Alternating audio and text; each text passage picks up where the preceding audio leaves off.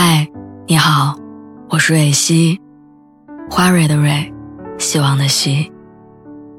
今天你还好吗？你可以在微信公众号和微博中搜索“蕊希”，每天晚上我都会用一段声音陪你入睡。听完今天的故事，祝你晚安，做个好梦。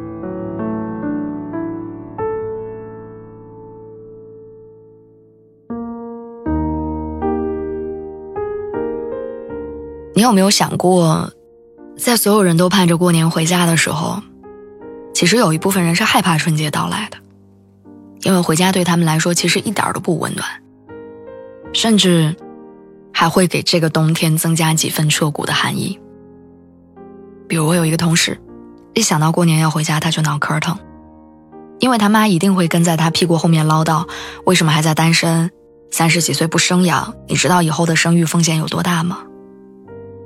为了佐证自己的观点，还会拿出七大姑八大姨转发的养生绝学给他看，但其实大部分都是谣言。而他爸呢，就是一根筋的，非想让他回老家工作。北漂有啥好处？我怕你到最后漂到浑身散架。小时候总听歌里唱生活的烦恼跟妈妈说说，工作的事情向爸爸谈谈，但在他那儿都是白扯。他流露出的任何心酸和不如意，换来的只会是一句“赖你自己，活该”，连解释的机会都不会给他留，理解自然变成奢望。强势又自我的原生家庭让他觉得回家比上班还累。想想也是，一眼望到头的指责，还有什么过年的意思？你无比期盼想要得到温暖的怀抱，却只是得到冷言冷语的否定。和质疑，原来最亲近的人，往往也真的伤你最深。和他不同，我还有一个大学室友，害怕回家的原因是因为觉得有些狼狈。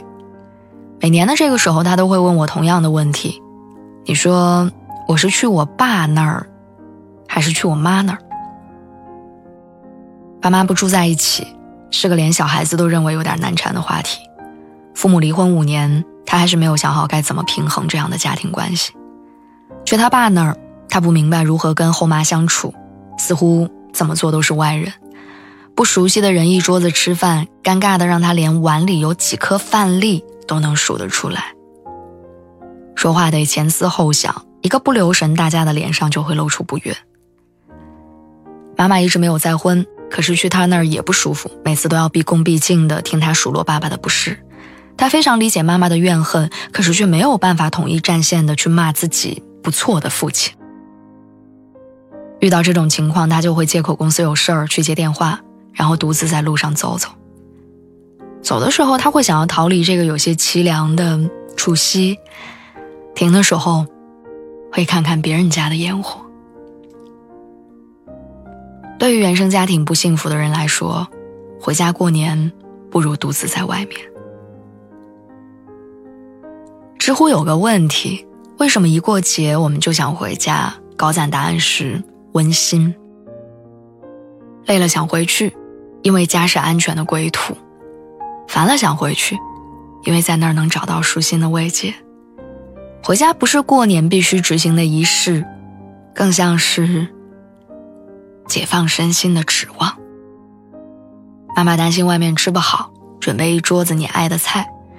爸爸挂念你工作不顺心，安慰着说：“还年轻，身体最要紧。”弟弟妹妹扑过来问你要新年礼物，家里其他长辈也挽着你说：“好久不见。”或许这才是我们要的难忘今宵。原生家庭不幸的人心里聚不聚都很难感受到暖意，他们害怕的不只是除夕或者春节的某一天，而是。见面也得不到的情感。